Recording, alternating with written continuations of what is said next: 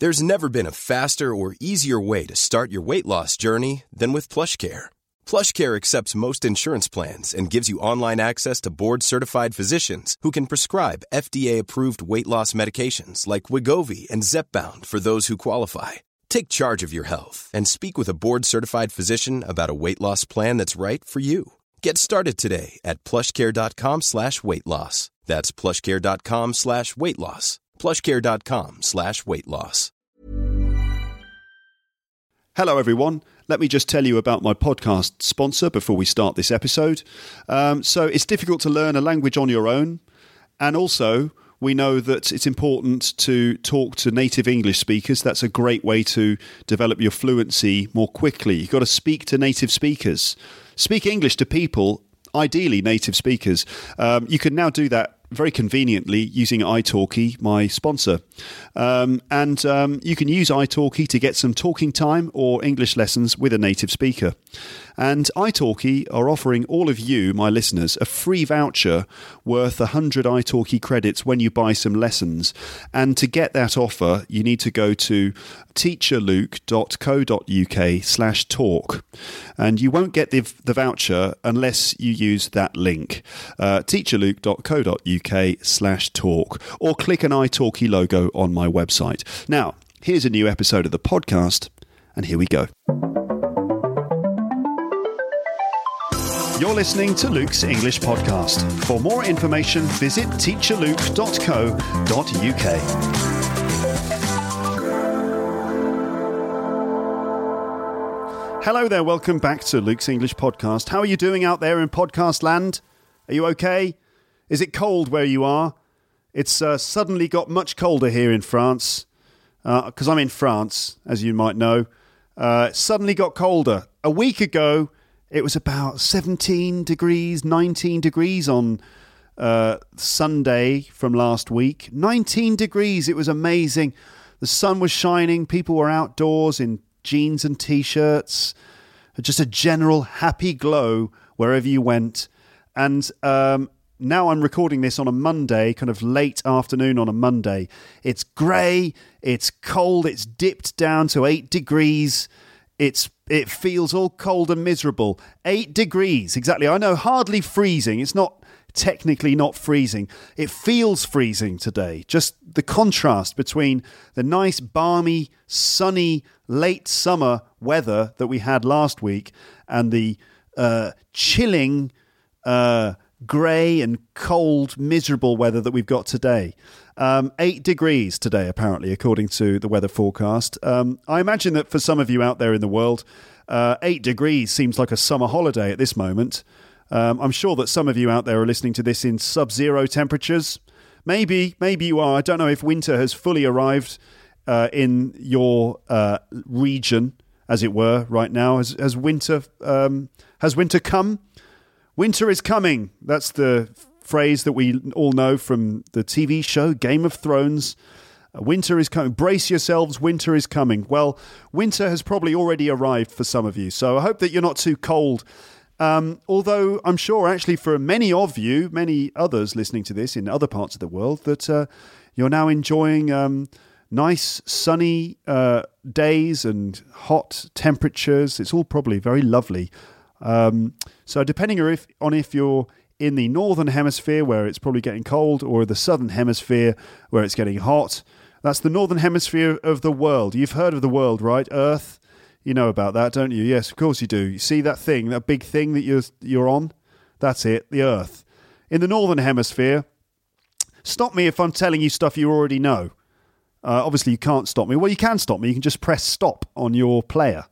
If you think I already know that the I know I know that the Earth exists, I'm going to stop listening to this because I know about the hemispheres. What is this ridiculous nonsense? I'm going to go and listen to something else, like the sound of uh, uh, my microwave oven, or so I don't know what you, what else you, you. There's plenty of other things you could listen to. Anyway, what was I saying? If you're in the northern hemisphere, you um, it's probably getting cold, right? And if you're in the southern hemisphere, it's probably a bit warmer. Or in fact, if you're on the equator, if you're on the equator or near it, it's probably nice and hot. If you're, I don't know, you know, the Earth, etc. Okay, geography, weather, um, the sun, and all that kind of stuff. Okay, all right. So anyway, the point I was making is, how is the weather where you are? It's, I'm talking about the weather. I'm British. That's what we do, isn't it? It is. We talk about the weather when we don't know what else to talk about. Oh, hasn't it gone cold? Or, oh, it's quite mild, isn't it, today? That kind of thing. Normal to talk about the weather, and of course, I'm, I'm no different. I guess I'm your average Brit, and uh, we do like to talk about the weather.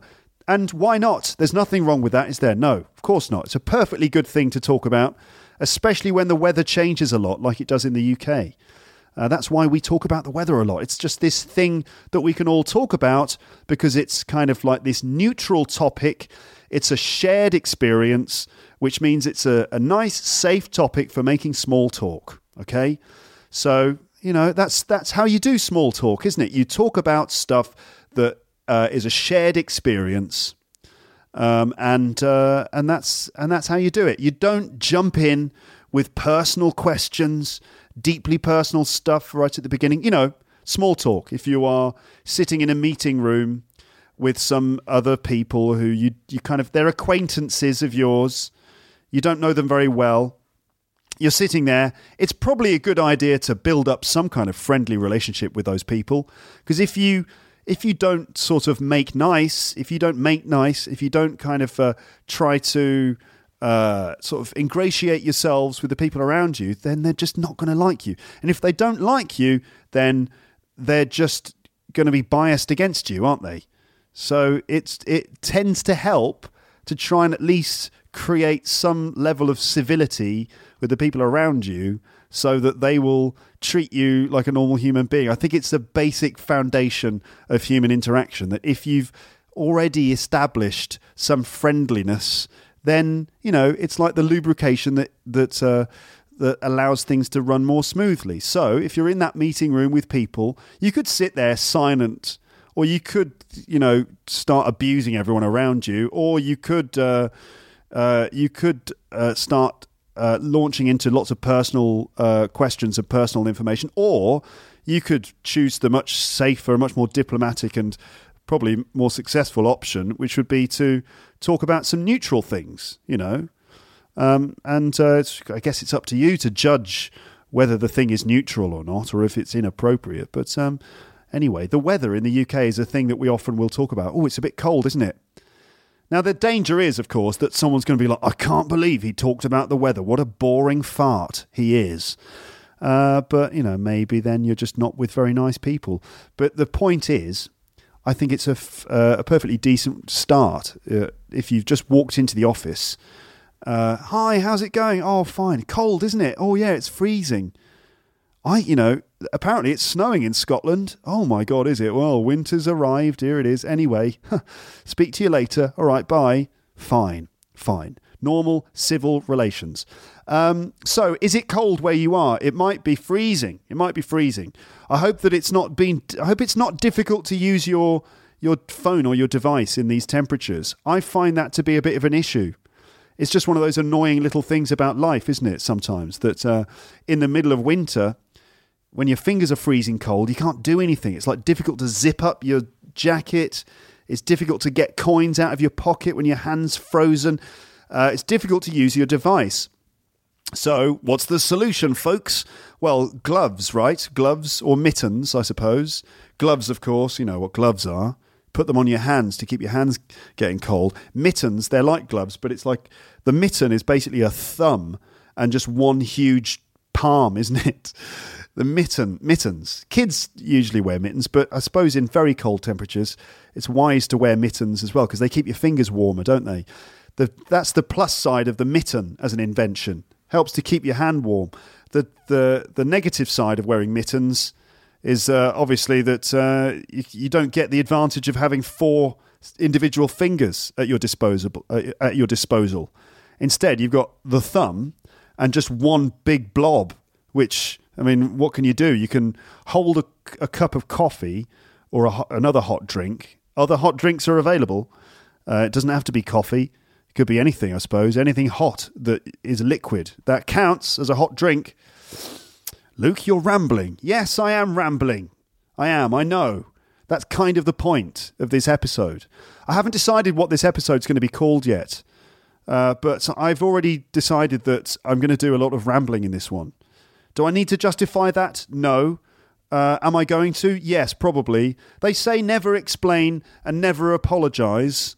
Right? Have you heard that? Never explain and never apologize. It's one of those sayings that people have. It's like a bit of advice. Never explain, never apologize. And uh, so, sorry, but let me just clarify uh, the reason why I'm rambling here. And that is um, just because, uh, yeah, I haven't fully prepared something, but uh, I've got a window of time and I thought that I would turn on the microphone because it's been about 10 days since I recorded an episode of the podcast.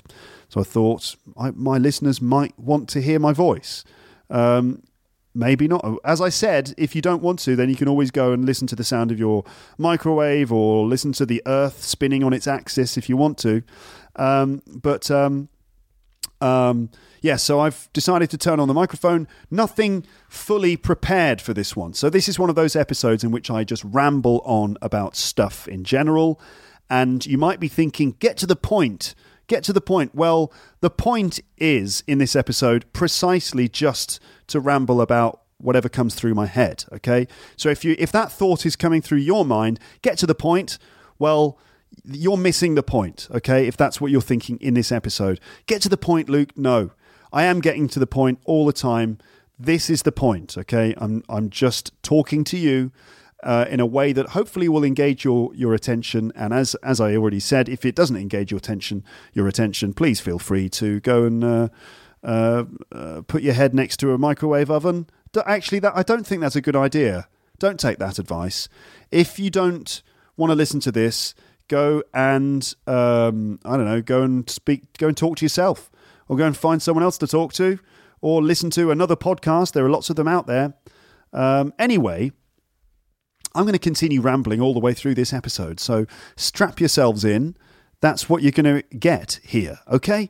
Now then, I was saying, how are you? It's cold where you are. I wanted to say, that's it. I wanted to say, um, I wanted to mention those gloves that you can buy now that allow you to use a mobile phone when you've got the gloves on, you know? Um, so I was saying that uh, if it's cold, you might have to wear gloves or mittens, um, and that makes life difficult. For example, you can't use your phone. It's difficult to like swipe and use the touch screen function on your phone when you're wearing gloves. But they've got these gloves now, and they're I'm sure they're not new. They've been around for a few years. I bought some last year, but they have these woolen gloves and then the tips of the the index finger and the thumb of the gloves have like some special magic wool on them, which allows you to uh, use a touchscreen device. I don't know how it works. I'm sure that if you are tech savvy, if you understand the way in which uh, all sorts of technology works, you probably know all about this stuff. It's probably something like uh, that it's conductive, you know, that the wool it, uh, helps to conduct uh, heat, which then um, you know allows the screen to work. I don't know the inner workings of a touch screen. I think it's something to do with uh, heat. It picks up the heat from your finger, something like that, isn't it? Anyway, or maybe it's some electro electrical thing. I don't know. But anyway, these gloves they let you use your phone even when you're wearing the gloves. It's like magic wool. Yeah, I know it's not magic, but anyway, maybe you've got some of those. Anyway, the point is here, if I know you're wondering what the point is, and yeah, the point of this particular part is basically this. I hope that your hands are warm and that you're able to use your phone, okay? I hope it hasn't been difficult to press play or pause or stop. Maybe you're maybe that's why you're still listening. Maybe you're like I I need to turn this off, but I'm wearing extremely thick mittens and I can't turn the damn thing off. Help. Maybe that's what's going on. I don't know. Anyway, uh, those of you who are not wearing mittens or gloves at this moment, then good for you, especially if you're in the southern hemisphere where I expect it's quite warm at this point. Good. Right. so, uh, yeah, I said, didn't I? This is going to be a rambling episode. So, you know, you're getting what uh, it's, it, it does exactly what it says on the tin this episode. Uh, rambling, rambling, rambling, rambling. Uh, I will also in this episode respond to a couple of comments um, from the website or a couple of messages I've received in one form or other. uh, recently. I'm also planning to talk about some films and TV shows that I've seen recently that uh, I just wanted to talk about. Um, I I should probably mention something about the U.S. election and some Brexit news because. Uh, certainly, Brexit is a developing story, and there's other stuff to report. It seems that I'm talking about that um, on the podcast. Politics, probably unwise to talk about politics. You know, they say you shouldn't talk about religion or politics at a dinner party, but this isn't a dinner party, so uh, I can do what the hell I want, can't I? Anyway, but never mind all that stuff. Plenty of people, plenty of people have written to me telling me how much they appreciate uh, hearing me talk about politics and things like that. So, fine. I can just do what the hell I want. It's my podcast. That's why it's called Luke's English Podcast. So, I'm going to talk a little bit about the US election, which is um, going to take place tomorrow. I'm recording this on the 7th of November. So, polling day in the United States is the 8th of November, although I think many people have already voted and lots of votes have already been counted in some places, like, for example, in Nevada, and I think uh, where else? In Ohio, I, I, saw some votes had been counted there. Um, all sorts of stuff's going on. Donald Trump continues to say the things he says. Hillary Clinton con- continues to be. Um, uh, well, she's been investigated by the FBI. It's all very shady indeed. Uh, it's an it's an extraordinary election. I'll talk about it in a little bit. Also, Brexit stuff's been going on with that. Uh, and I'll talk about that as well, and just whatever else comes into my head while talking. Uh, I'm sure that I will repeat myself from time to time, but you try it. You try talking into a microphone without too much preparation. I'm sure you'd repeat yourself too. So, you know, go and have a cheese sandwich if you don't like it. That's right. Yeah, if you don't like rambling, that's no problem. You could do something else. You could eat a toasted cheese sandwich, couldn't you? Or you could just go away and play with yourself for a while. I don't know. It's up to you. It's your life. You can spend it however you please, um, which is, um, you know, a nice thing, isn't it? If you've got the freedom, why not use it? Um, exercise your choice. Now, if if you're new to the podcast and you're still listening, then welcome. In a nutshell, this is a podcast that can help you learn English. And I know that it can because I've got I've had genuine testimonies from lots and lots of people over the years telling me how much this has helped them to improve their English. now, on the podcast, sometimes I teach specific bits of language like grammar or vocabulary. Uh, sometimes I give learning tips, like I have done in recent episodes about the uh, the intermediate plateau and about um, uh, you know how to be a good uh, learner of English in recent episodes. Sometimes I teach specific. I've already said that. Sometimes I give cultural information. I talk about sort of British culture. Sometimes I talk about pop culture, like movies and music and things.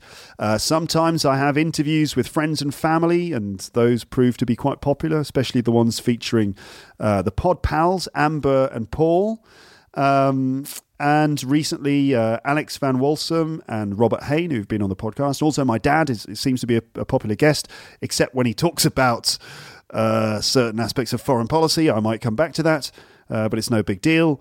Um, sometimes on the podcast, I just tell stupid stories and uh, things like that. I, I might talk about uh, traveling experiences or uh, little stories about things I've done and seen. Um, and at other times, I just ramble on about whatever comes into my head. And it seems that people like it because I have a large uh, following of listeners around the world. The podcast has won several awards and been nominated. It was nominated for the uh, British Council Elton Awards uh, uh, this year. Nominated, didn't win, but you know, you can't win them all, can you? No, you can't. Um, so you can think of this podcast as a regular dose of authentic English delivered straight from me to you through the internet.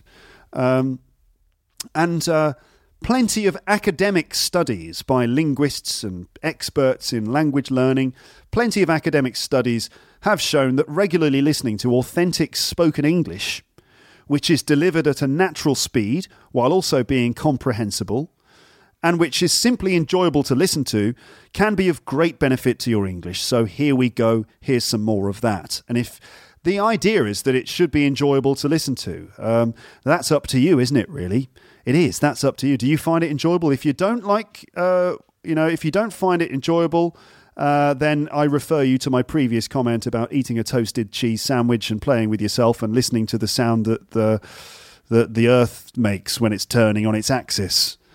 Strange, yeah. I do say some strange things on the podcast sometimes, but you know, what are you going to do? Huh? What are you going to do?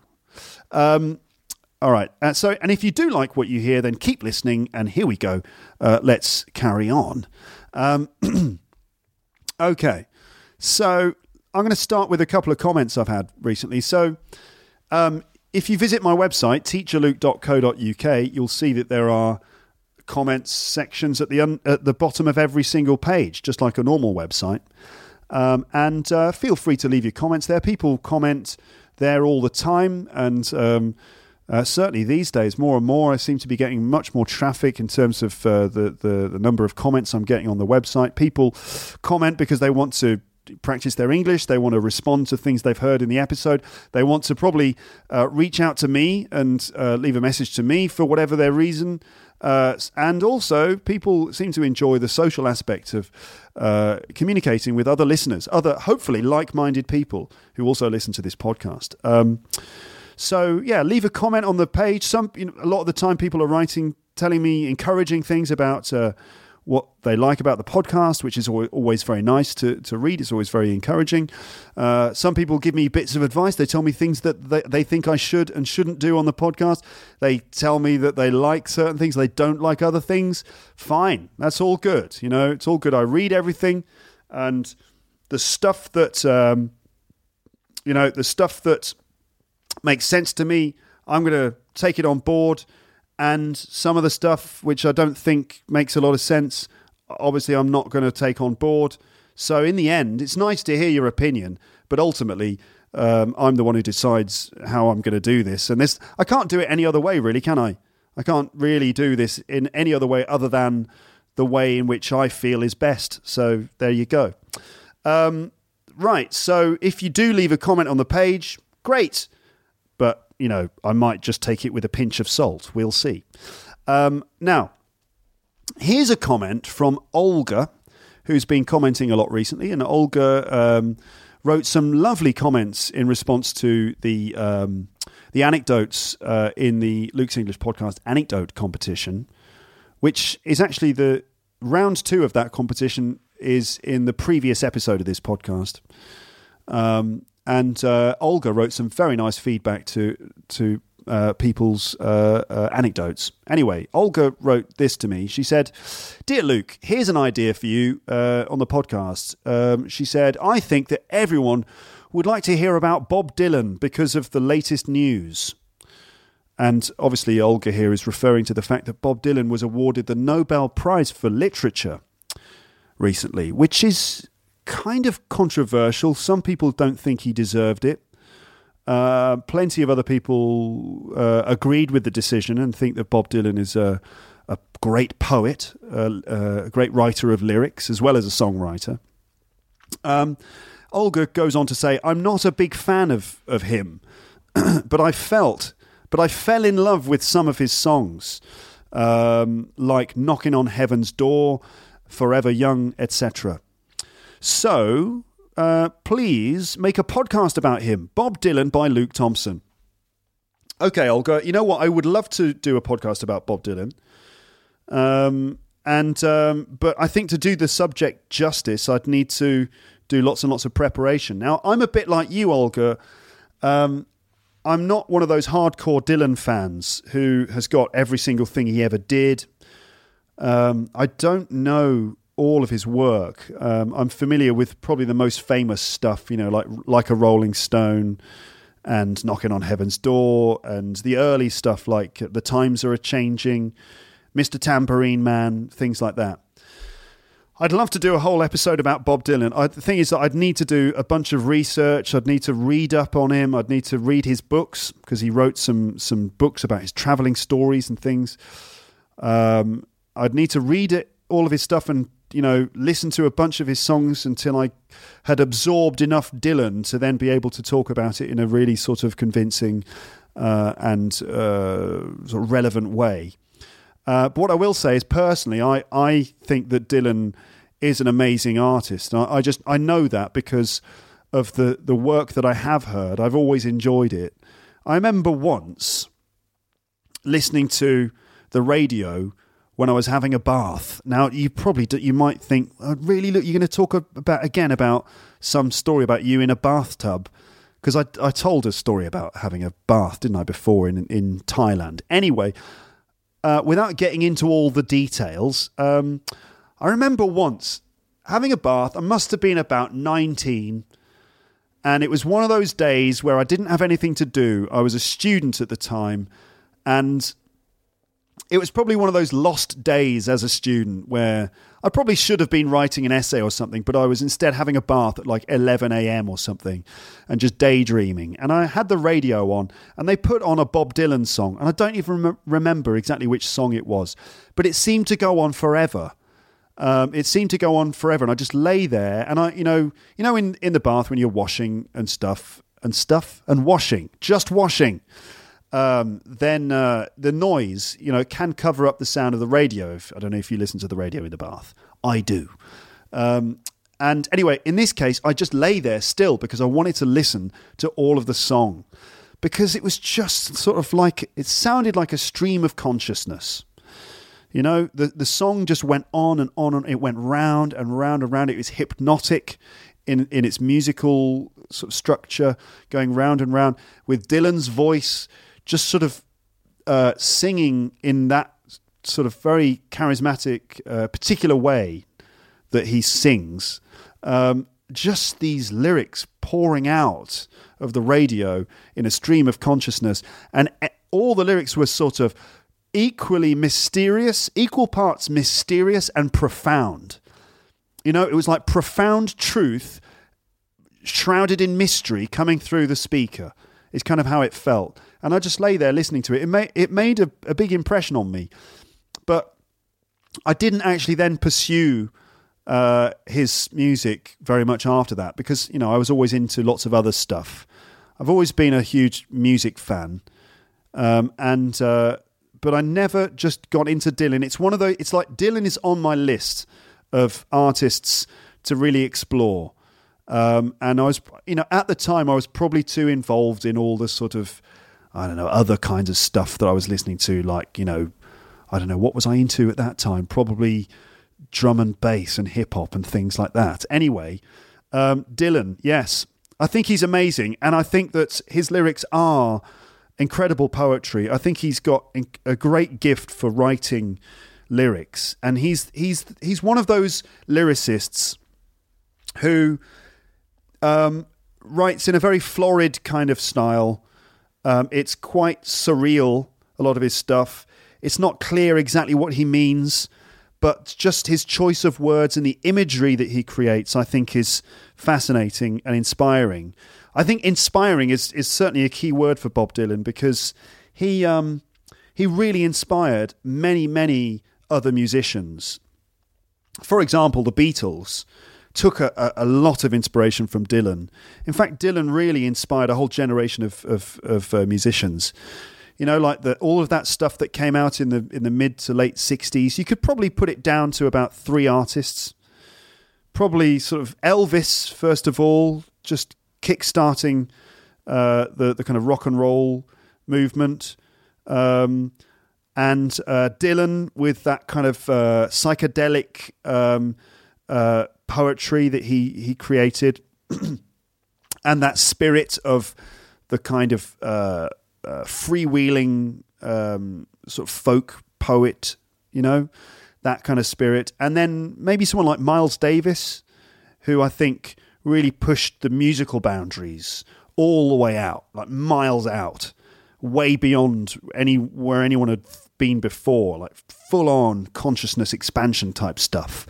I think those three guys have a lot to answer for. I mean, Elvis, you could probably argue that Elvis took it from other people himself. You know, like Elvis probably was very inspired by a lot of the kind of R and B and blues artists. Maybe the the, the sort of uh, a lot of the black artists in America that were making sort of rhythm and blues music. I think they inspired Elvis, but I don't know. I don't know. Maybe, maybe someone like Hank Williams as well.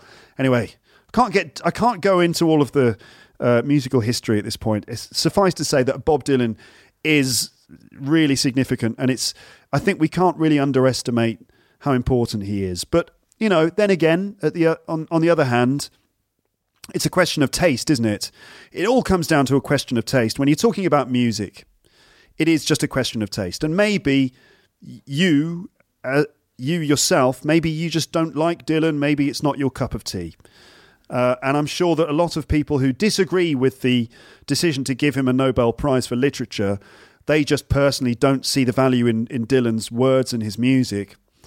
Uh, and it's a question of taste. And they probably also think that Dylan isn't quite the heavyweight literary artist that you'd expect to get the Nobel Prize. That normally they give uh, that prize to uh, writers of, of books, right? Uh, authors. So it's quite new to give uh, the prize to someone who many people might consider to be a, a pop artist, essentially, you know, like a, a, pop musician. But I think Dylan is more than that.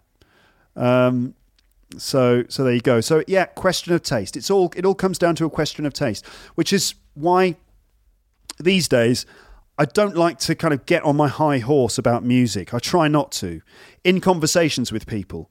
I remember when I was younger, I mean, I've always, as I said, I've always been a big music fan. I've always been like really into music and stuff. And I'm sure many of you listening to this are the same. Um, big music fans. And, you know, when you love music, you, tend to get very passionate about it. And everyone's got their own personal uh, favorite music and their, their own personal. Um, version of what is the best kind of music. And so when you have a conversation with someone, it's very easy to get into one of those pointless arguments where you argue that this band is better than that band and this kind of music's rubbish and that kind of music is the best. And in the end, it's a question of taste, I suppose. Um, so I don't know. What do you think, listeners? You, that's right, you listening to this. What do you think of Bob Dylan? Do you think that um, he should have got the Nobel Prize? Um, leave your comments on the page um, and uh, we can sort of share a few ideas about Bob Dylan. Thanks for the comment, Olga. Um, and who knows, maybe when I get you know when I get the time, I can put something together about Bob Dylan and record a podcast for you to listen to. Um, um, let's see another comment from uh, Mario. It's a Mario time. Yes, I don't know, Mario. Do you do you get that? Do you? I mean, Mario is not that common a name in the UK. I think Mario, you're probably from Italy. It's a fantastic name, lovely name. Um, I don't know if in Italy Mario is associated with Super Mario. I don't know if he is, but uh, in the UK, if you said hello, my name's Mario, everyone's going to think, what Super Mario? Where's Luigi? You know, people are stupid, aren't they? They are. Yeah. Anyway, Mario. Mario. Uh, said, uh, Dear Luke, some days ago I watched on television 007 Skyfall. So Mario watched Skyfall, the uh, the James Bond movie, not the last one. That was called Spectre, uh, but the one before that. Um, and Mario says, "I'm wondering what uh, what there in the UK people think about 007. And also, I um, I understood that in Skyfall." Uh, 007, uh, it's revealed that 007 was born in Scotland. That should be a shock for you English people. And Mario says, I know it's a stupid question, but at two o'clock in the morning, what do you expect? Best regards. Well, thanks, Mario. Apparently, it seems that Mario was leaving that comment at 2 a.m. Um, and, uh, oh, I don't know if, I don't know what good, what, what good happens at 2 a.m. Well, 2 a.m. is actually pretty good time. I read somewhere recently, I don't know who it was who said it, but nothing good happens between the hours of 4 a.m. and 6 a.m. I, I, I don't know actually if that's true. Um, 4 a.m. and 6 a.m. I've had some pretty good times between 4 a.m. and 6 a.m. in my life. Anyway, Mario wrote that comment at 2 a.m. So obviously Mario was was deeply uh, uh, thinking deeply about uh, James Bond at 2 a.m. recently. And uh, why not? And why not Mario? It's a perfectly good thing to talk to think about at two a, two a.m. Um, so basically, the question is, what do people in the UK think about James Bond? And it seems uh, from, I hope this isn't a spoiler. Spoiler alert! It turns out James Bond was from Scotland. And is that a shock uh, for the English? Well, actually, that's not really a spoiler because um, if you read the James Bond stories, if you read, read the novels, I think it was already written into one of the, the books that James Bond's family comes from Scotland. So I think that most of us already knew that he, well, many of us already knew that he was basically Scottish, but I, am sure that there are also plenty of people who watched Skyfall, and then when it was revealed that he's in fact from Scotland, that might have been a surprise. I don't think it uh, it was a shock. And were the English shocked to discover that uh, James Bond is Scottish? Well, you know, I personally wasn't shocked at all. In fact, I found it quite cool. I was like, "Oh, James Bond's Scottish. Oh, fancy that." Because I think that's, I thought that was quite interesting. It was a nice little twist that he's from Scotland. In the Skyfall movie, you do learn some some little things about the background, like the James Bond's background, like his upbringing. It's a bit like it's almost like an origin story of James Bond to an extent because you you get some background information about who he is and where he comes from. Um, it's good. Skyfall is a good film, I think, in my in my opinion. Um, so personally, I thought it was quite interesting that we learn that James Bond is from Scotland. I think that's quite um, it's quite cool, really. Quite nice little twist to the story, and it gives him a little, you know, interesting uh, facet to his character. I'm sure that there are some people in England, some kind of stupid, small-minded people who are like James Bond, Scottish. He can't be Scottish. He's James Bond, isn't he? He's English, isn't he? I don't know if they would be Cockney, but. Um, I'm sure there are some people who are uh, uh, unhappy that James Bond was Scottish. Generally speaking, right, the English, we, we're okay. We quite like the Scottish, we know. Mostly, we, we have a pretty good um, opinion of the Scots. It's the other way round that's the problem.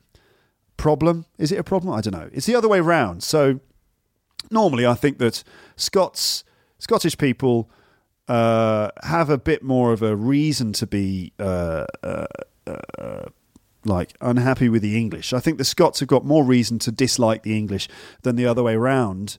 I think um, so. If James Bond had been a Scottish character, if if he'd been established from the very beginning as a definitely Scottish character, and then it and then if it had been revealed that he was in fact English, then I think the Scottish would have been pretty upset with that. You know, like for example, imagine if William Wallace, you know, from the movie Braveheart, um, the Mel Gibson movie Braveheart, if William Wallace, who is this in the movie world at least, this iconic Scottish person, uh, if it turned out that he was actually English, then I'm sure the Scot- many Scottish people would be a bit upset about that. They'd be a bit annoyed. Um, would would they? Although you know, sure there are plenty of Scots who don't really give a monkeys. To be honest, to give a monkeys that means they don't. I don't give a monkeys means I don't care. So I'm sure that some Scottish people don't really care, and English people don't really care that much. So in, the, in answer to your question, finally, Mario, we weren't shocked that it turned out that uh, 007 was Scottish. Big deal. We don't really mind. He's British. That's the main thing. Yeah, because James Bond's British. He's British. So that means he can be from Scotland, he can be from England, he could be from Wales, he could probably be from Northern Ireland. And most people would be like, well, yeah, it's all right because he's still British. You know what I mean? Still British. Um, again, the, the Cockney voice coming in there. Don't know why. Um, all right. If you want to know more about Scotland and Scotland's relationship with England, and in fact, the whole. Um, uh, complex nature of the difference between England and Britain and Scotland and Britain and all that stuff, then you can go back to uh, episodes I've done in the past. I did a couple of episodes called Britishness. What is Britishness? Check the archive. What is Britishness? Parts one and two. And also, I did an episode about the Scottish independence referendum. Um, and you can check the archive for that. So look for What is Britishness and uh, Scottish independence in the archive, and you can find out more details about that.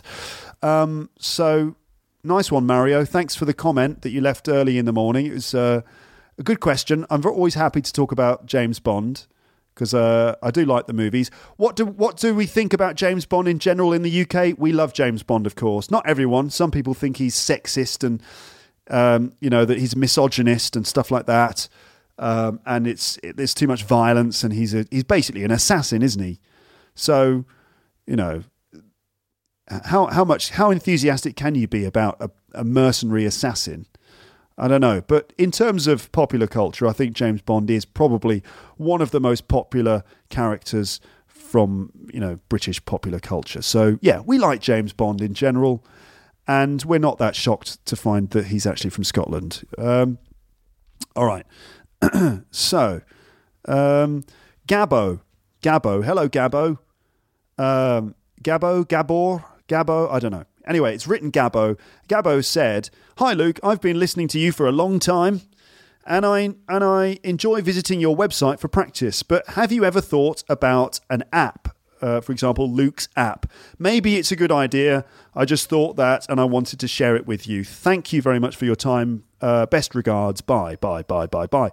Uh, so, Gabbo, basically, the age-old question of whether I've um, considered making an app for Luke's English podcast? I say an age old question because it is a lot. It's a question I've been thinking about for a long time, and uh, basically I've come to the conclusion that it's just too complicated for me to come up with an app. Now I know what's happening now.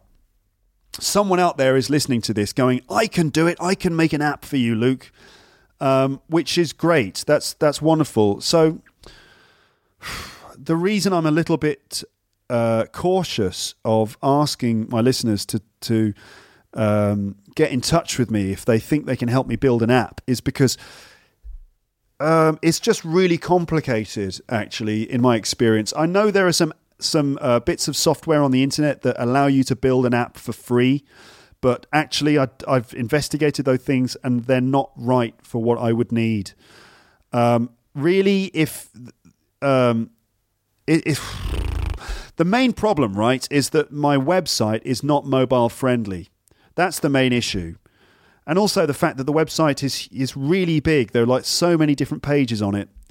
I have been thinking about making an app and there, I haven't done it because it's just too complicated and I've got too many other things to get my head around, like for example, whether James Bond is English or Scottish or also just all the other stuff in, in that's going that I've got going on. You know, it takes enough time just preparing or, or unpreparing episodes of this podcast and doing all the other things I've got going on that I just have never managed to kind of devote enough time to pursuing the idea of making an app for this podcast. Um, and you know, there are also other considerations like the fact that okay, if I it, it might be worth my while spending lots of time uh, preparing an app uh, if I could make a little bit of money from it. Now, um, I'm already doing this all for all free, and that's you know um, important. I think that I want to keep Luke's English podcast free. Um, now, I could, as I've said many times on the podcast before, I'm interested in trying to turn this whole thing into a sort of profitable business so that I can uh, devote some more time to it and things like that. One idea is to make an app but if I did make an app, I you know I, I would want it to be a reasonable price, and that probably means you know not very much.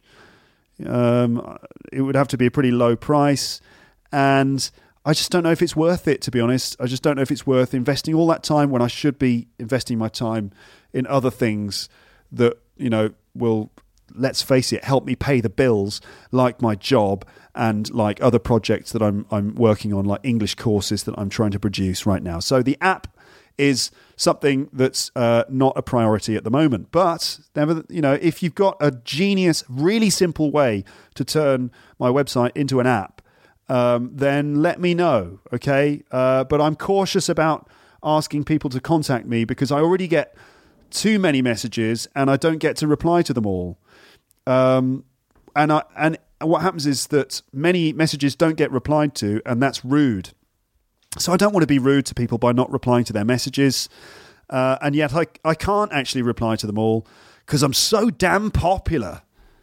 Uh, I don't know if it's that. It's, it's just that I get messages and I can't handle it. I can't handle all the messages, so I can't reply to them all.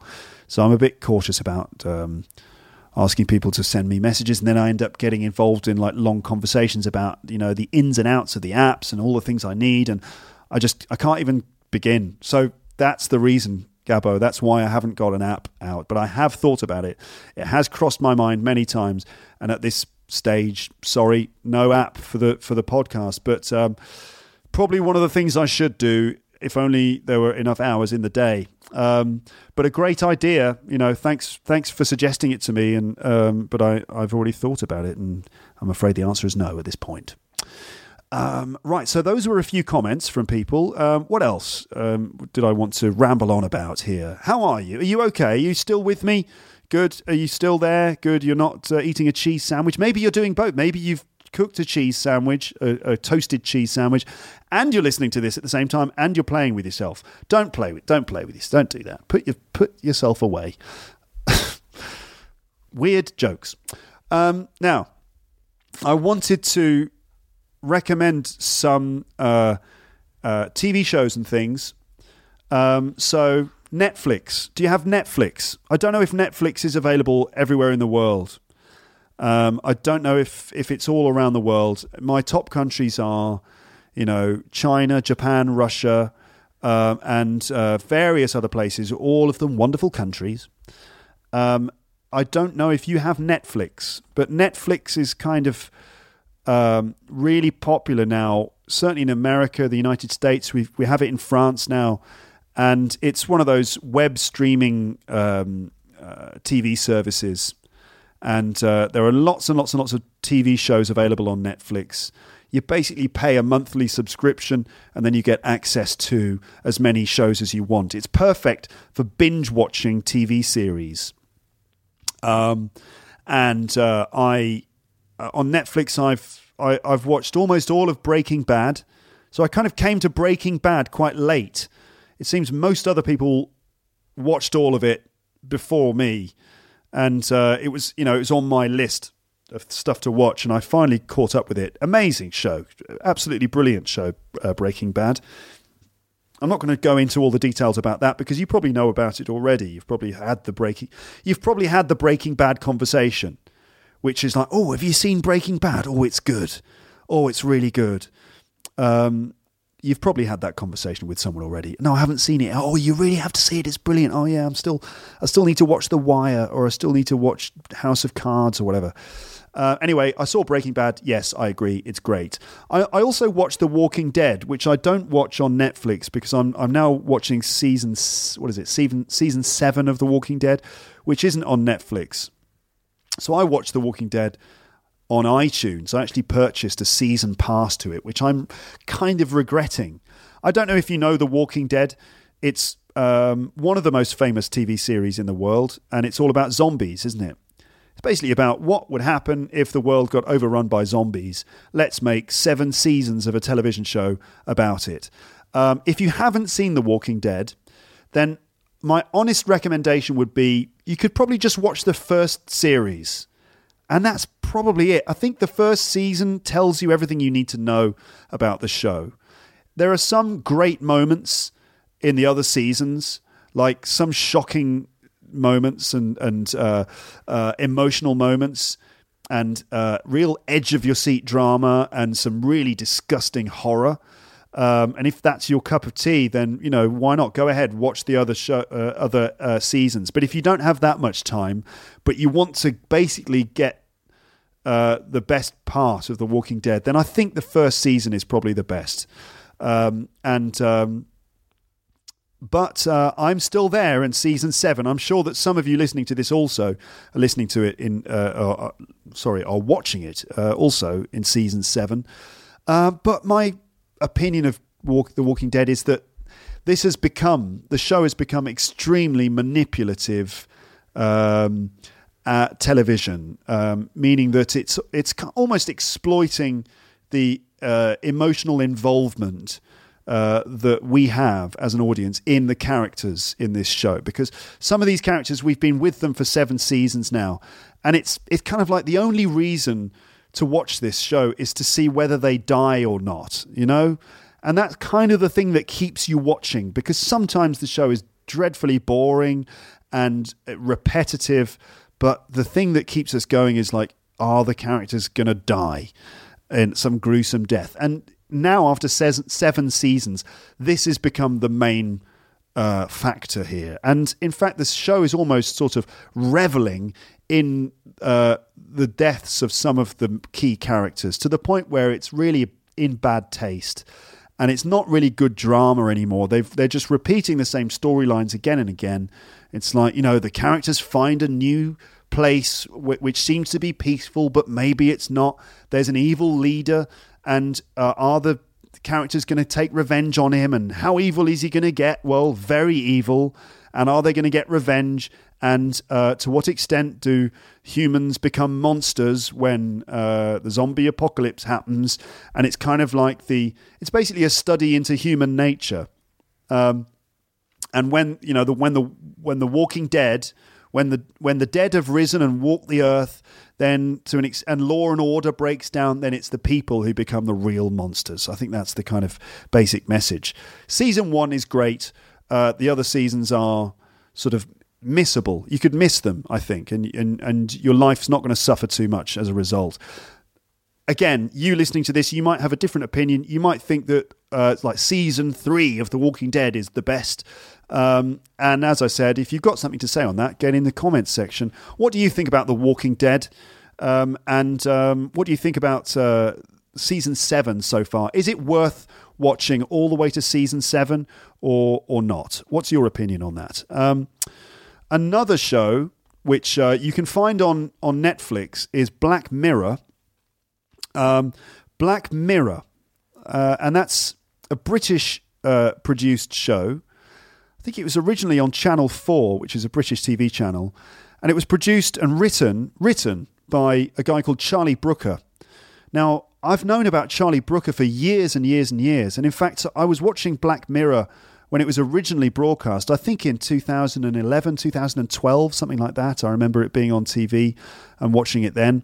And um, I watched the first two seasons when they were originally broadcast, and I thought they were fantastic. I actually somehow didn't realize that, that a third season had been made of Black Mirror, and I found it on Netflix, and I've been watching it. It's a it's a fantastic show, but it is quite dark. Um, um, I mean, you know, so is The Walking Dead. That's the sort of thing I like. Maybe dark, sort of horror type stuff is not your cup of tea. Fine, that's absolutely fine, of course. Uh, but Black Mirror is is very interesting, and it's it's full of some very interesting themes. It's um, actually very funny in places and um, quite disturbing in places as well. But it's it's very well written. Uh, it's very original, and um, the, the there are some great actors uh, in in the show. Essentially, the the the summary of Black Mirror is that um, every episode is is different. So it's not like a normal TV series where you follow the same characters through a long story arc. In Black Mirror, every episode is probably about an hour long, and each one is a unique, separate story. So each one is a totally different story, but the Black Mirror as a series is united by certain themes, and, and the themes are are quite uh, dark. They involve um, uh, sort of technology, and essentially, Black Mirror sort of explores the um, the way that technology is changing our lives, the influence that technology and media are having on our relationships, and they the the series kind of looks to the future Many of the episodes are set in uh, the not too distant future, in a world in which uh, technology has, has advanced just a little bit more, and it kind of um, explores uh, the consequences of things like social media and other kinds of uh, media and technology on our lives. And um, it's just it's just very interesting. For example, uh, one of the uh, episodes, I think it's in season two, is about um, uh, that. Okay, so all the characters have a camera in their eye. So everyone's got like an implanted camera in in their eye. Okay, and the camera in your eye um, can record everything that you experience. It can it can record everything that you see and experience. So you can just you have a little button in your hand which you click, and when you click it, the the the camera in your eye records everything that you you're experiencing at that time. So imagine, for example, a great day in your life. It could be you know your birthday or uh, a great party that you're having, or maybe like a really wonderful intimate moment in a relationship with someone you love. You would record those moments so that you could you know, or I don't know, on some other time you could replay them and experience those feelings and that direct experience again. So instead of just looking at photographs of the girl that you love, for example, like looking at photographs of the girl that you love that you miss, or may, maybe even an ex girlfriend that you uh, that you miss. Instead of just looking at the photographs or seeing videos, you actually replay the experience by using the implants in your head. And um, the show explores the way in which that would have an effect on a relationship. So imagine uh, uh, a relationship between two people. One of those people is still in love with the ex girlfriend, and um, the other one catches him replaying a memory, and the the the guy doesn't want the girl to know that he's replaying the memory of of uh, like a maybe an intimate moment with a, with his ex girlfriend. And what would that do? Imagine a, an argument or a, a moment where the person is saying, "What are you What are you watching? What are you doing now?" It's interesting. It's just very interesting to see the the way in which the technology can um, seriously affect uh, people's relationships. So, the one I watched uh, the other day was uh, the first se- first episode of season three and uh, it's all about a girl who is desperate to get um, um, high social media status.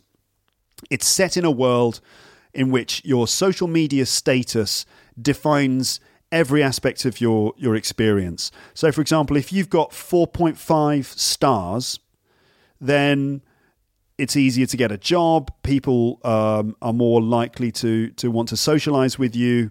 Um, you might get a discount at the shop. You, you might be upgraded to a higher class in a, in, uh, on a flight, things like that. Um, and so, again, there's an implant in people's eye, which means that when they look at someone, um, it tells you their name and it gives you an indication of their social media status. So you look at someone and a little circle appears on in front of their face because you've got this eye implant and um, it tells you the name and it gives you a star rating for that person. It's a bit like a mini sort of Amazon review for every person you meet.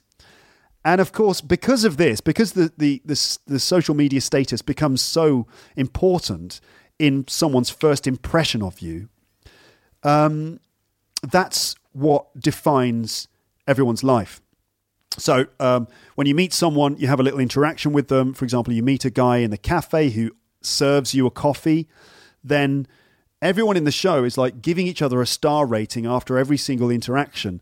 And so naturally, people are like so desperate to be given a five star rating. And so everyone's sort of like being really sycophantic with each other and they're all sort of desperate to please each other all the time. Um, and uh, and what does that do to people's relationships? It means that everyone is just like living in this superficial world where um, they live or die based on their, their media status. Obviously, it's a it's a comment on the way in which we uh, put importance onto things like Facebook likes or whether or not we're being accepted by uh, other people on social media.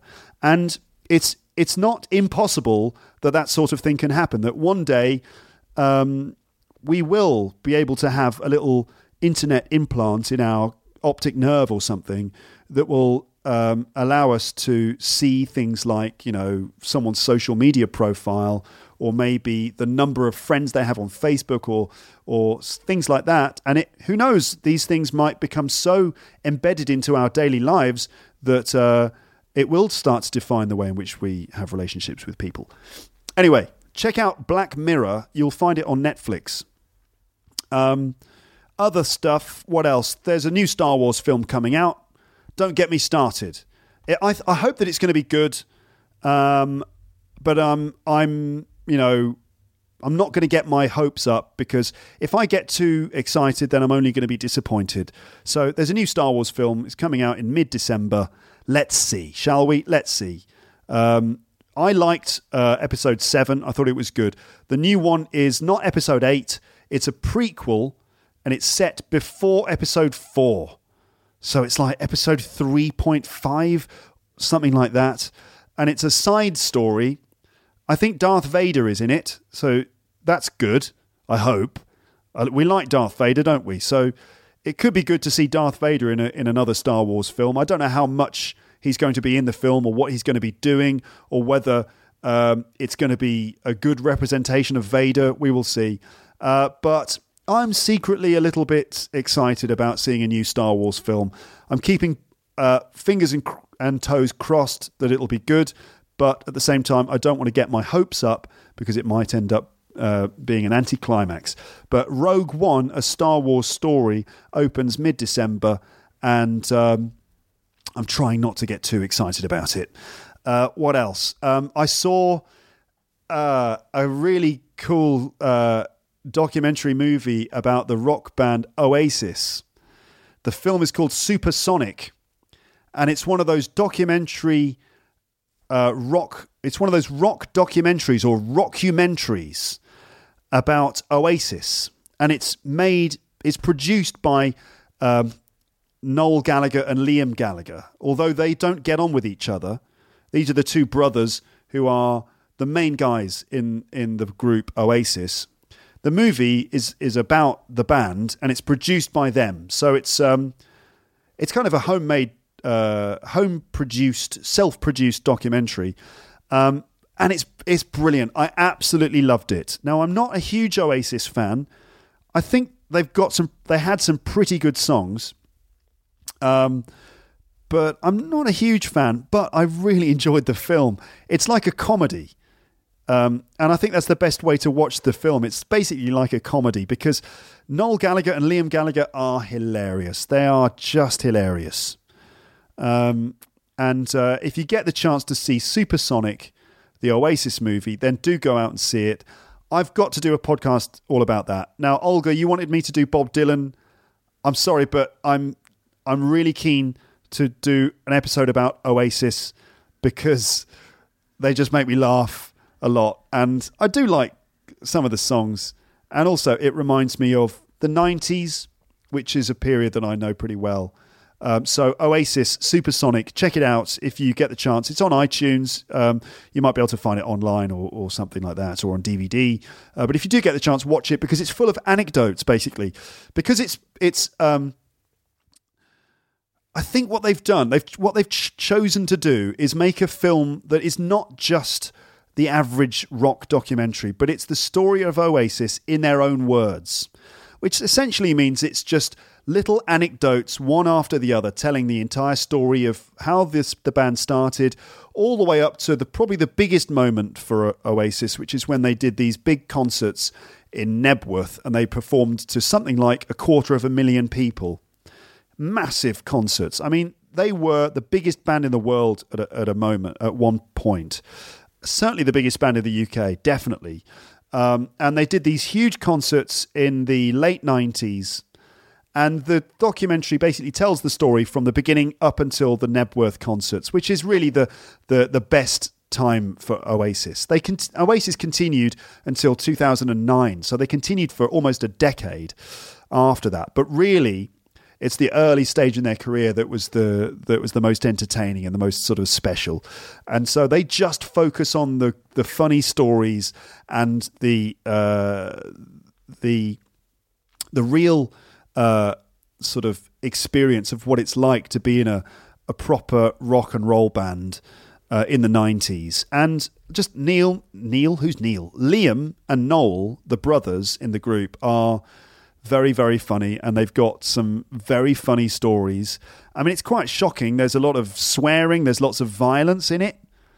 I mean, you know, rock and roll type violence, you know, throwing televisions out of windows and things like that. Not kind of not horror movie violence, but uh, the more comical rock and roll stuff of like, uh, you know, smashing guitars and throwing TVs out of out of hotel windows.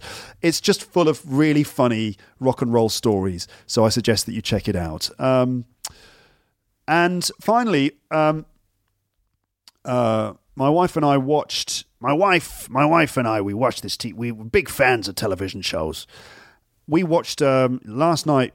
We watched the first episode of this new Netflix series, which is called The Crown. The Crown. Um, the crown, you know, it's what the king or queen wears on his or her head. That's the crown. The Crown is uh, a Netflix original series, and it's all about the story of Queen Elizabeth II. Um, obviously, the, the, Queen is still alive, but this is a, a period drama about the early uh, years of the Queen's uh, reign as the monarch. All right. So the first episode we watched it last night. It tells you the story about you know you see King George the Sixth, um, who's not very well. He's got health problems, and you see uh, the young uh, Elizabeth um, sort of preparing herself to become the next monarch. Uh, we we see Prince Philip, who is played by Matt Smith, who used to be Doctor Who, and he's great in the in the in the part. He's he's uh, it's a great performance. You see uh, Matt Smith as Prince Philip, and you you you see Prince Philip sort of. Uh, um, um, how he entered the story that he um, he marries Elizabeth and um, he you know you you you learn how it must have been very difficult for him as well learning his place in the royal family um, and you see Winston Churchill and the whole context of that story is told and it's filmed absolutely beautifully. The costumes are really great. The the casting seems to be just right that all the actors are really well chosen. Um, and um, it's it's it looks like it's going to be a great show. It's received some fantastic reviews, um, and it looks like a proper drama about what it must have been like to um, to become the Queen of England at that time, and it kind of, I guess, tells the story about why Elizabeth has been quite an extraordinary uh, queen, um, and how it must be a very difficult job um, I say job. I mean, it kind of is a job. It must be a very difficult thing to do to to become the queen, especially at that time. I mean, we're talking about sort of nineteen. Um, uh, the the first episode is set in 1947. She became queen in 1952. Um, it must have been very difficult at that time as a woman, um, because obviously, you know, there wasn't gender equality and that sort of thing. Um, anyway, it's just fascinating and it looks very authentic. Obviously, I don't know what it was really like to be there at the time, but it certainly looks and feels very authentic based on the things that we already know about uh, the Queen and her early uh, her early years. Um, so, another recommendation. It's called The Crown. You can find it on Netflix. Uh, by the way, if you don't have Netflix, then just watch out for these series that. Uh, um, might be coming soon in the form of a DVD, or you might see them on television in your countries eventually. Um, so uh, the things I've mentioned there are uh, I mentioned Breaking Bad. Uh, I mentioned The Walking Dead, which is the zombie sh- uh, TV show that you probably already know about. Um, I mentioned Black Mirror, which is that British sort of science fiction drama, uh, which is kind of very interesting and slightly disturbing and also very funny. Um, I mentioned the movie Oasis Supersonic. Um, I mentioned Rogue One, the new Star Wars film, which will be in a cinema near you before too long. And then I mentioned The Crown, which is a Netflix series, um, and I'm sure that you'll get it on ta- on TV or or on um, on DVD or something or Blu-ray before too long if you don't have Netflix. Um, there's lots of great stuff to watch. You know, you know when it when the winter arrives and it's cold and wet and grey outside, it's quite nice to stay in and binge watch some telly. And there is a, a heck of a lot of very good TV on uh, at the moment. Uh, so check out The Crown. Uh, check out Black Mirror. Check out Oasis Supersonic. Those are my top three recommendations um, in this episode. Um, now, I think I'm going to stop here. I think I'm going to stop here. I haven't talked about politics, um, which is probably just as well, isn't it? Really. Um, I think I might I might come back to the subject of politics uh, again. I said at the beginning of the episode, didn't I? I said I'm going to talk about the election. Well, I've got to I've got to the uh, the one hour and seven minute point here in this episode, and uh, um, I've had enough. Really, I need a glass of water, and uh, I've got some housework to do. Um, and uh, I've got to go out and do some shopping. I've got to buy some chicken for dinner. You know, that kind of stuff, life type stuff. So I don't have time to keep going. But um, the next opportunity I get, I might talk about politics because I don't know. I just feel like I want to talk about it because it's going on at the moment and uh, it's a big deal. Um, you might be, you might think, Luke, talk to your dad about politics. We like it when you talk to your dad. All right, I might do that. I might give him a call and see what he thinks about the new Brexit situation and about uh, the US election. But God knows what's going to happen. Trump could still win that, you know, he could still win. I expect by the time you listen to this, you'll know what's happened. Um, but how do how can I break it down with, into about two minutes before ending this episode? Trump could still win, I think, um, because um, I don't think it's guaranteed for Hillary. The polls suggest that she's going to win, but I think that Trump could still do it because it's a bit like Brexit. You know, um, just before the referendum, people uh, predicted that uh, the Remain campaign would win the Brexit vote. You know, they people thought that the referendum result would be that the UK would stay in the European Union. That's what people thought. They turned out to be wrong because they underestimated the the fact that so many people are, you know, disenfranchised. Uh, they're angry. Uh, they're upset. They they sort of I guess people underestimated the sheer number of people who uh, were going to vote, and and I think it's a similar situation here. That the people who are going to vote for Trump, I think, are likely to vote Trump for similar reasons that that people voted to leave the European Union. And what I mean by that is that um, uh, it seems Trump is appealing to people who want change, people who um, are unhappy about immigration, and I think there are a lot of people in the US who are unhappy about immigration. I'm not saying that's a good or a bad thing. I'm just saying that uh, there are probably lots of people who who don't like immigration, and it's a it's a a, a hot topic.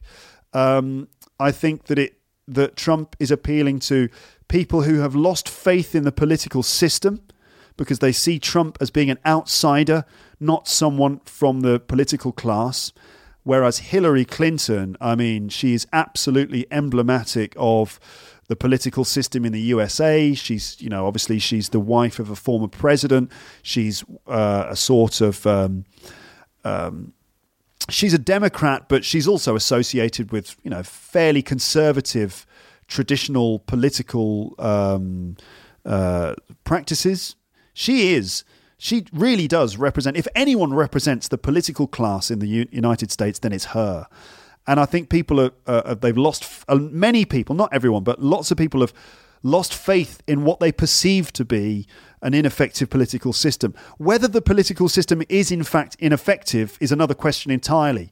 But it seems that lots of people think that it is, or they're not satisfied with it. They think it's undemocratic.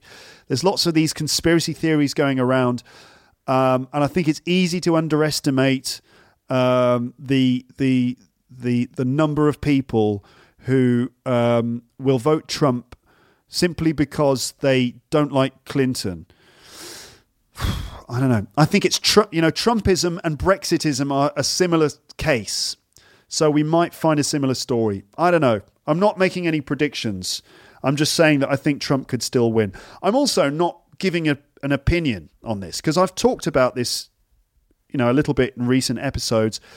And I've had some comments from people. Like, to be honest, most of the comments have been great. People have been saying, you know, it's great when you talk about politics. You know, uh, we understand that you don't have, you're not trying to push a political opinion. It's just interesting to talk, to listen to uh, someone who doesn't claim to be an expert talking about politics in English because you know, we like the words and we like to just hear a normal person talking about it. Yes, I'm a normal person, apparently. Um, so that's what most people think. But it's some people have sent me messages, um, all angry because they think that I'm a big Hillary fan. All right, now I'm, don't get me wrong. I'm not a fan of Trump, all right, and I've already explained the reasons why. I think you know the, some of the things he's done and said are are, are just not really the, the, the sort of things that a, a, a president should be doing. You know, his conduct, I think, is just not presidential. And there's lots of other things that I disagree with him about, like his policies and things like that. Um, but that doesn't mean that I agree wholesale with every single thing that uh, Clinton stands for. I just think that she's less bad than him. Although, of course, I appreciate and understand all of the criticisms that are leveled at Clinton, that she represents the 1%, that uh, there are allegations that she's corrupt and all that kind of thing. So, you know, I don't need that in my life, to be f- perfectly honest with you. I don't need people telling me that I'm a Clinton fan and that I'm uneducated and think, I don't need that. And also, don't jump to conclusions, all right? Just because I say some critical things about uh, Trump doesn't mean that I'm I, I'm a complete fan of Clinton and everything she stands for, all right? So don't jump to conclusions and just hold your horses, get a grip, and just chill out, okay? As I said, have a, uh, a toasted cheese sandwich and a cup of tea, and take a deep breath and just uh, you know get a grip on yourself. If you if you're about to write an email to me going blah blah blah blah blah, ranting, ranting, just you know pick your fights with someone else because I'm not the guy. Okay, I'm not the guy that you should be having a go at. Check yourself before you wreck yourself, ladies and gents. Uh, did I just say check yourself before you wreck yourself? I did, didn't I? I did. All right. Um, so I will be watching the coverage of the election. I don't know if I'm going to stay up all night watching it, uh, but I'll be glued to the TV. I don't know which channel I'm going to watch because who should I believe? You know, which channel? I've got some of the channels, I get access to things like Al Jazeera, BBC, CNN, uh, France 24, the France 24, um, and some others. I don't have access on my TV to Russian television, uh, but I'd be interested to see how they're covering the, the, the whole thing. But, you know, which channel should I watch? And how much am I supposed to believe all the stuff I see on the TV? I don't know. I'm not saying that I believe everything that you get in the in the news. Anyway, I think that I, I don't have an axe to grind about politics. I don't have a particular axe to grind. I don't have a strong political position. All right, so you know, just there you go. Check yourself before you wreck yourself. Um, all right, that's it for this episode. Um, I don't mean to end up on uh, talking about politics here. Um, so what am I going to do? I'm going to have to play some music, aren't I? Just to kind of wash away the uh, the politics there at the end. Oh, this is serious, isn't it? More serious music on the podcast because it's a serious time, isn't it? It is. We're living in a serious time. We're all, to be honest, it's always been a serious time. Pick a time from history, and it you can be sure it's a serious one. There's always serious stuff going on but it is it is a serious time at the moment. Yes, it is. All sorts of stuff going on around the world. Who knows really what the nature of it all is? I don't know. Like Clinton and all those email scandals and things like that. I said I wasn't going to talk about politics, right? Okay, no more politics. How's that cheese sandwich? you know what? Recently, I, some friends, my wife and I, we went away for a weekend because there was a there was a public holiday. Just like last week, we went away for a weekend. And we had a really nice time, had a little break. We went to this place in Brittany, which is on the north coast of France. And we stayed in like a little house and uh, we went to the supermarket this to load up on food because we were going to cook for ourselves. You know, it's cheaper to go to the supermarket instead of eating out in restaurants every night. So we went to the supermarket to get our food. Big French supermarket full of French food and everything. And my friend and I, Richard, my mate, and me, we found this box of cheddar, English cheese. And the box, it was like 1.8 kilograms, 1.8 kilograms of cheese. That's a massive box of cheddar, right? Huge. And the thing is that it's English cheese. Couldn't believe it. French supermarket, and you know how proud the French are about their food, especially their cheese. Well, this French supermarket had all these massive boxes of English cheddar, and we were so blown away that we were like, right, we've got to buy some. So we bought 1.8 kilograms of very mature, 10 year old, cave aged English cheddar. The, the, name of the cheese is Wookey Hole. Wookey Hole, which is the place where they make the cheese. It's a place in England, it's in the southwest of England. So that they make they make the cheese, you know, in the way that you make cheese. However that's done. They take the, they just take the cheese out of the cow, right? Obviously no. They take it's made from milk and all that stuff. Um, and so they make the cheese and then they leave the cheese, right? In they wrap it in in like sort of uh, linen. They wrap it in this fabric and then they leave it in a cave under the ground in England for 10 years. And it sits in this musty old cave for 10 years. And it grows mold all over it. There's all this mold growing all over the cheese. And the cheese, like, you know, develops this really complex, uh, strong taste in this cave for 10 years. And then after 10 years, they pull them out and they just put them in boxes and sell them everywhere. And they send them to France, apparently. And we bought one. And uh, so 1.8 kilograms of cheese for the whole weekend. And this is a massive piece of cheese. It's like about the size of a football, right? A massive blue. It's like way too big for us to eat in just a couple of days.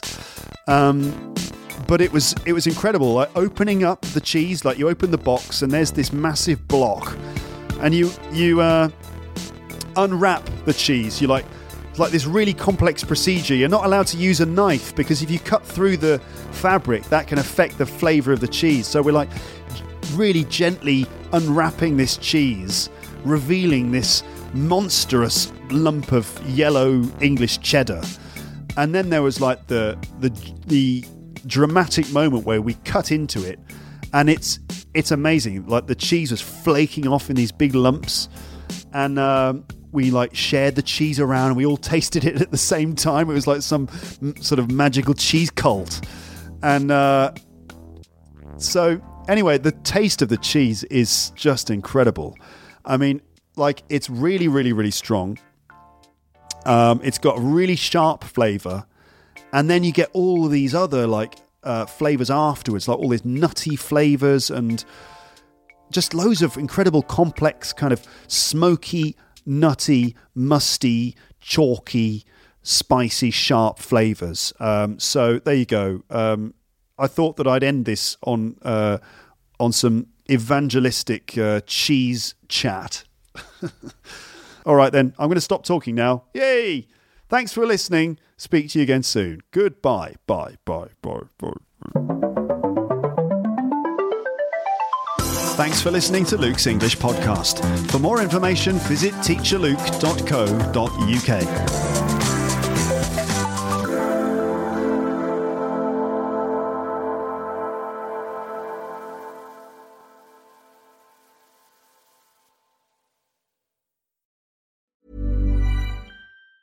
Planning for your next trip? Elevate your travel style with Quince. Quince has all the jet setting essentials you'll want for your next getaway, like European linen, premium luggage options, buttery soft Italian leather bags, and so much more. And is all priced at 50 to 80% less than similar brands. Plus, Quince only works with factories that use safe and ethical manufacturing practices. Pack your bags with high-quality essentials you'll be wearing for vacations to come with Quince. Go to quince.com/pack for free shipping and 365-day returns. If you enjoyed this episode of Luke's English Podcast, consider signing up for Luke's English Podcast Premium. You'll get regular premium episodes with stories, vocabulary, grammar, and pronunciation teaching from me, and the usual moments of humour and fun. Plus, with your subscription, you will be directly supporting my work and making this whole podcast project possible. For more information about Luke's English Podcast Premium, go to teacherluke.co.uk slash premium info.